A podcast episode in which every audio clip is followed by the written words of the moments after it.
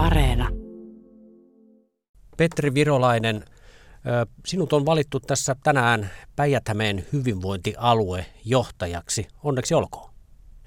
Kiitokset ja kiitokset kaikille valitsijoille luottamuksesta. Tämä on todella, todella hieno juttu kannaltani. Mites puhelin on pirissä ja minkälaista palautetta olet saanut ensiksi?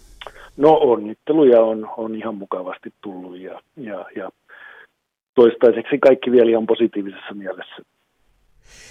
Olet Varsinais-Suomen sairaanhoitopiirin VT-johtaja, lääketieteen tohtori, dosenttinakin Turun yliopistossa. Kerro jotain muuta, mitä me emme täällä Lahdessa vielä tiedä, mutta mikä olisi merkittävää.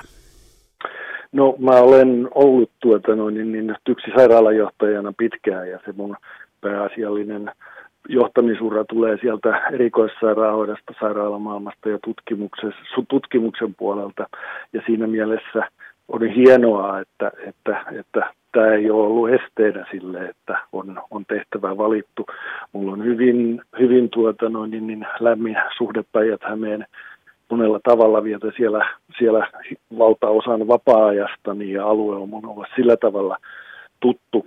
Ja, ja toivon nyt, että pystyn päijät hyvinvointialueen suunnittelussa niin sitä johtamisosaamista, mitä, mitä on vuosien aikana kertynyt, niin, niin käyttämään hyväksi. Mä uskon, että meillä on, meillä on tuota, paljon vielä saavutettavaa, saavutettavaa tuota, asiakkaiden ja potilaiden näkökulmasta, mutta myös sitä alueen näkökulmasta, että monia asioita, joilla Päijänhämettä voidaan viedä eteenpäin ja uskon, että tietojen ja verkostoitumisen kautta, jota on olemassa, niin pystyy siinä asiassa merkittävästi hyödyksi olemaan.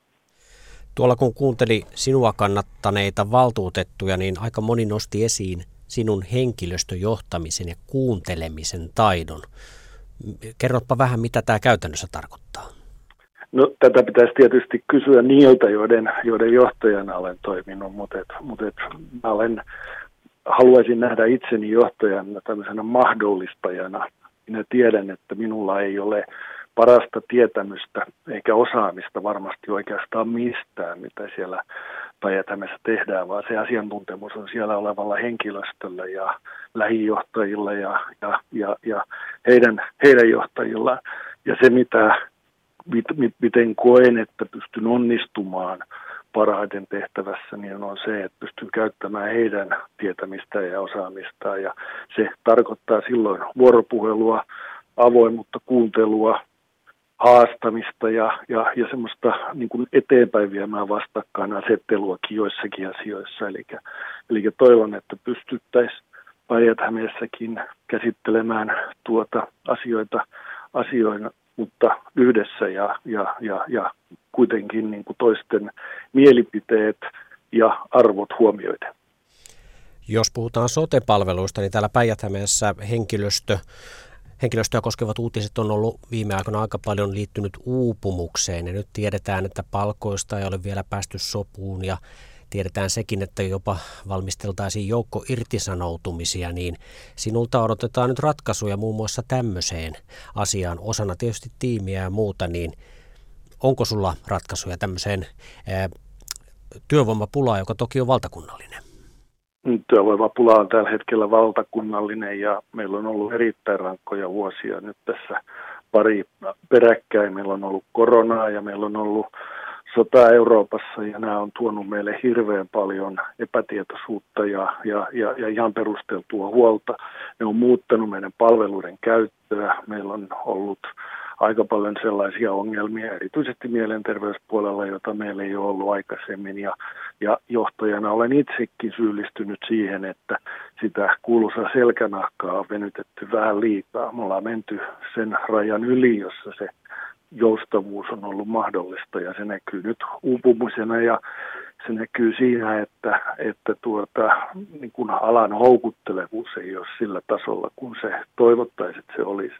Ja kyllä nämä on hirveän, hirveän tuota, noin niin vaikeasti järjestettäviä ongelmia, eikä niihin ole yksittä, yksittäistä ratkaisua, vaan varmaan tämä on niin kuin aika monen tekijän summa, mutta että mä, mä uskon kuitenkin, että meillä olisi mahdollisuuksia henkilöstöä kuulemalla niin, niin, niin oppia niistä virheistä, mitä ollaan tehty ja keksiä keinoja, joilla me pystyisimme tätä sinänsä erittäin arvokasta ja hirveän hienoa ja upeaa työtä niin, niin, niin jatkamaan sillä tasolla, ettei se uupuminen menisi yli.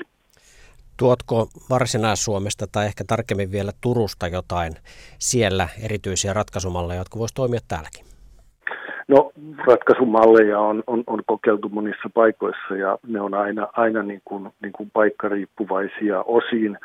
Toki meillä on, on, on kokemusta semmoisista malleista, mitä voidaan, voidaan tuota noin, niin, niin, ottaa käyttöön muuallakin. Mutta niiden arviointi tulee sitten, sitten tuota, loppukesän ja syksyn aikana keskusteluiden perusteella, että katsotaan sitten, mutta kyllä, kyllä joitakin keinoja ja ajatuksia ilman muuta on olemassa. No miten tämä hyvinvointialueiden tulevaisuus ja rahoitus, kun on kuulunut sellaisiakin arvioita, että tässä olisi vähän tulevaisuudessa alueiden määrä vähentymässä ja tietyt paikkakunnat, ehkä ne yliopistosairaalapaikkakunnat olisivat vähän eri kastia kuin muut, niin miten, miten näet tämän isomman kuvan kehityksen tällä hetkellä? Tämä on asia, jossa on vaikea tietää, mitä tulevaisuus tuo tullessaan. Meillä on yleensä semmoista aaltoliikettä, että välillä toimintoja keskitetään ja sitten vuorostaan niitä ajetaan, ajetaan tuota noin, niin, niin, niin laajemmalle. Mä uskoisin, että hyvinvointialueille määrät Suomessa kyllä tulee jatkossa vähän supistumaan. Hyvinvointialueita on nyt ehkä vähän liian monta, mutta et ei tämä pyöri pelkästään yliopistosairaaloiden voiminkaan ja saattaa olla, että niidenkin määrä vuosia aikana, aikana tuota, niin vähenee. päijät on alueena sen verran iso, että en näe sellaista mahdollisuutta missään tapauksessa realistisena, että päijät hänen yhdistettäisiin jonnekin muuhun hyvinvointialueeseen, että kyllä silloin erinomaiset mahdollisuudet toimia itsenäisenä tulevaisuudessa laajan päivystyksen sairaalan kanssa yhtenä osana hyvinvointialueen toimintaa. Puolisosi vaimosi on Anne-Mari Virolainen, joka on kokoomuksen kansanedustaja. Mitä muita valtakunnallisia verkostoja sinulla on, mitä voisi hyödyntää?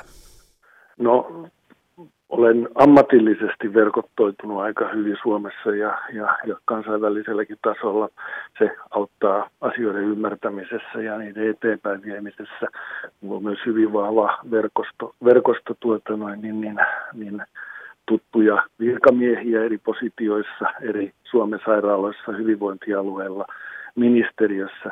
Ja ehkä tuo on kysymyksen alkuun viitaten, niin, niin kohtuullisen hyvin tunnet myös laajan joukon – poliittisia vaikuttajia eri, eri, eri tuota puolueista ja, ja, ja olen pystynyt ja saanut olla asiantuntijana useissa eri, eri ryhmistä ja, ja, ja kokouksissa ja uskon, että siitäkin on sitten hyötyä, kun näitä tulevaisuuden suunnitelmia tehdään ja jatkokeskusteluita käydään. Hyvinvointialuejohtajan työ on varmaan 247 Tota, toki siinä työajat on, mutta varmasti pitää olla siinä kiinni. Mutta mitä Petri Virolainen tekee silloin, kun ei ole töissä? Mitä harrastat?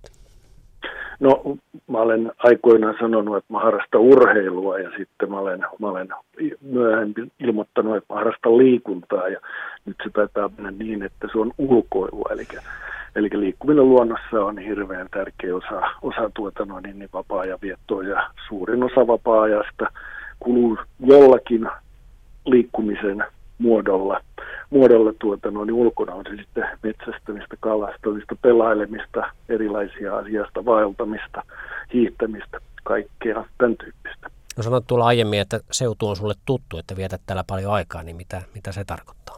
No se tarkoittaa sitä, että, että, että, että vapaa-aika menee, menee asunnolla Sysmässä ja, ja se alue siellä on ollut, ollut tota noin, niin, niin lapsuudesta saakka tärkeää, tärkeää tuota aluetta. Vanhemmat ja isovanhemmat ovat sieltä, sieltä kotoisin ja, ja, ja se on tärkeä vapaa-ajan viettopaikka edelleen, että tänä aamulla sieltä ajelin. No vielä ihan käytännön kysymyksiä, koska tietysti sulla on sitoumuksia nykyiseen työnantajaan ja muuta, mutta koska arvioisi mukaan voisit aloittaa päijät työt? No tämä on vielä vähän vaikea sanoa, sanoa todellakin, kun en tiedä niistä, niistä sito, äh, sitoumuksien loppumisesta ihan tarkalleen ajatellen sitä, että tässä on kuitenkin tässä päätöksessäkin, päätöksessäkin vielä valitusaikoja ja muita semmoisia, mutta kyllä tavoite olisi, että siellä ää, syyskuun alkupuolella syyskuussa se mahdollista olisi, mutta ihan varmasti en osaa sitä vielä sanoa. Kristiina Hämäläinen, aluehallituksen puheenjohtaja.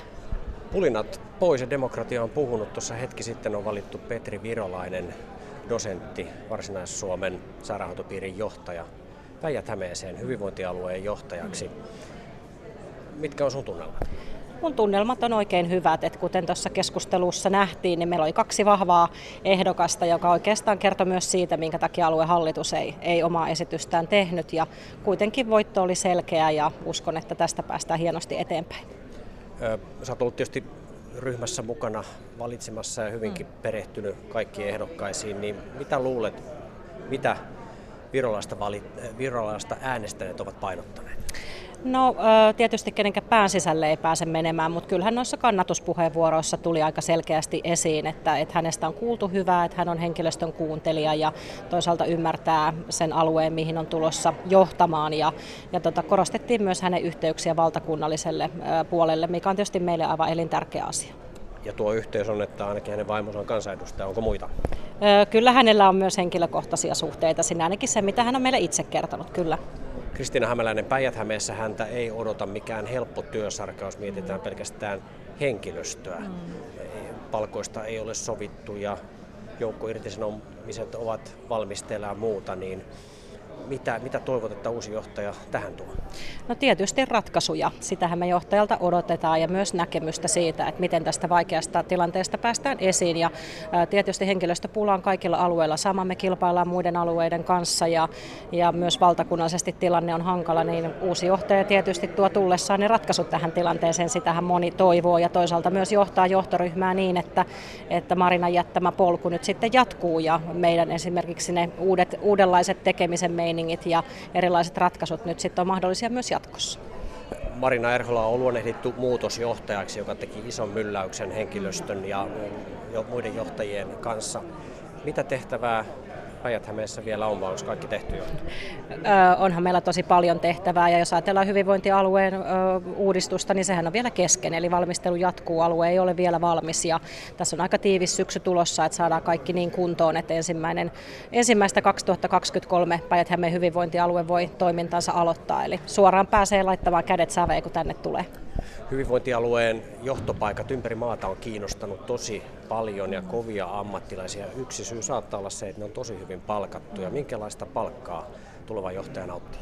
No siitä nyt sitten käydään keskustelua, eli aluehallitus kokoontuu tämän kokouksen jälkeen ja olen aikeissa käydä lähetekeskustelun johtajasopimuksesta ja molemmilla oli palkkatoive näillä kärki, kärkihakijoilla, jos näin voi sanoa tämän päiväisen aluevaltuuston jälkeen ja nyt sitten alan käymään keskusteluja Petri Virolaisen kanssa nyt sitten tarkemmista yksityiskohdista ja varmaankin siinä heinä-elokuun taitteessa aluehallitus sitten päättää johtajasopimuksesta mutta Erholan palkka oli noin 15 000, niin sen alle ei mennä. En usko, koska se on jo nykyisen kuntayhtymän johtajan palkka. Että uskon, että siinä 15 ja 17 000 kuitteilla se suurin piirtein on niin kuin Suomessa on ollut muuallakin. Kirsi Lehtimäki, SDP ja aluevaltuuston kolmas varapuheenjohtaja. Kokous on päättynyt ja uudeksi tota, hyvinvointialueen johtajaksi on valittu Petri Virolainen. Sinä kannatit Annikki Niirasta, joka sai muistaakseni 28 ääntä, Virolainen sai 40. Tota, minkälaiseen paikkaan uusi johtaja tulee? No uskon, että myös Petri Virolainen selviytyy tehtävästä vallan mainiosti ja oli hyvä hakija. Ja niin kuin on omissa puheenvuoroissakin usein todennut, että molempien kanssa varmasti pystytään elämään ja molemmat tehtävän tulee hoitamaan, mutta ne perusteet, joita painotin, niin päädyin siihen, että Annikki Niiranen oli mun ykkösehdokas. Ja siinä se kokonaisvaltaisempi osaaminen ja tämä integra- tai yleensäkin tämä samankaltaisen soten tausta, mikä meillä on, oli se, joka paino. Mutta Petrille myös tervetuloa. Tuossa virolaisen puolesta pidetyssä puheenvuorossa korostettiin henkilöstöä ja henkilöstön johtamista tiedetään sekin, että niitä palkkoja ei ole hoitajille saatu sovittua ja on joukko irtisanoutumisten valmistelu vielä, vielä päällä, niin tota, mitä vinkkejä antaisit tulevalle johtajalle, mistä sitä ratkaisua pitäisi etsiä tai millä tavalla? No ykkösjohtaja, niin kuin tuossa totesin, on se, joka luo sitä henkeä talossa, että sitten siellä on myöskin henkilöstöasioihinkin perehtynyt ihan omat henkilönsä, mutta totta kai sillä ykkösjohtajallakin on siinä ilmapiirin luomisessa ja ainakin sen ymmärtämisessä niin kuin su, suuri merkitys. Että toki tässä tiukassa taloudessa, tässä roolissa, kun on valtuuston varapuheenjohtajana ja valtuutettuna, niin tiedetään, minkälaista talousarviota ollaan laatimassa, mutta kaikessa keskustelussa kuitenkin nousee se, että rahapulaa pahempi on henkilöstöpula, ja sitä pitää lähteä ihan uusilla keinoilla ratkomaan, niin kuin täällä ollaan jo tehtykin, mutta että kehotan käymään niin kuin laajaa keskustelua. No vielä yksi kysymys Kirsi sulle. Avaa vähän sitä rahoitustilannetta. Puhutaan tosiaan rahoitusvajeesta ja muusta, niin tämän hetken tieto, miltä se nyt näyttää päijät osalta? No se on se, toki ollaan tekemässä reippaasti alijäämästä talousarvio, se oli tiedossa, mutta se on tietysti se me, meidän huoli, että kun me ollaan jo silloin 2019 tehty kovat sopeuttamiset. Eli meillä on jo henkilöstön selkänahasta otettu aika laillakin sitä säästötavoitetta ja organisaatiokin on jo aika lailla mietitty semmoiseksi kompaktiksi ja sieltä tavallaan niin, niin sanotusti löysät on kyllä joka perattu pois, niin meidän on vaikeampi tavallaan löytää niitä kohteita kuin sellaisella alueella, missä vielä tätä meidän sopeuttamista ei ole tehty.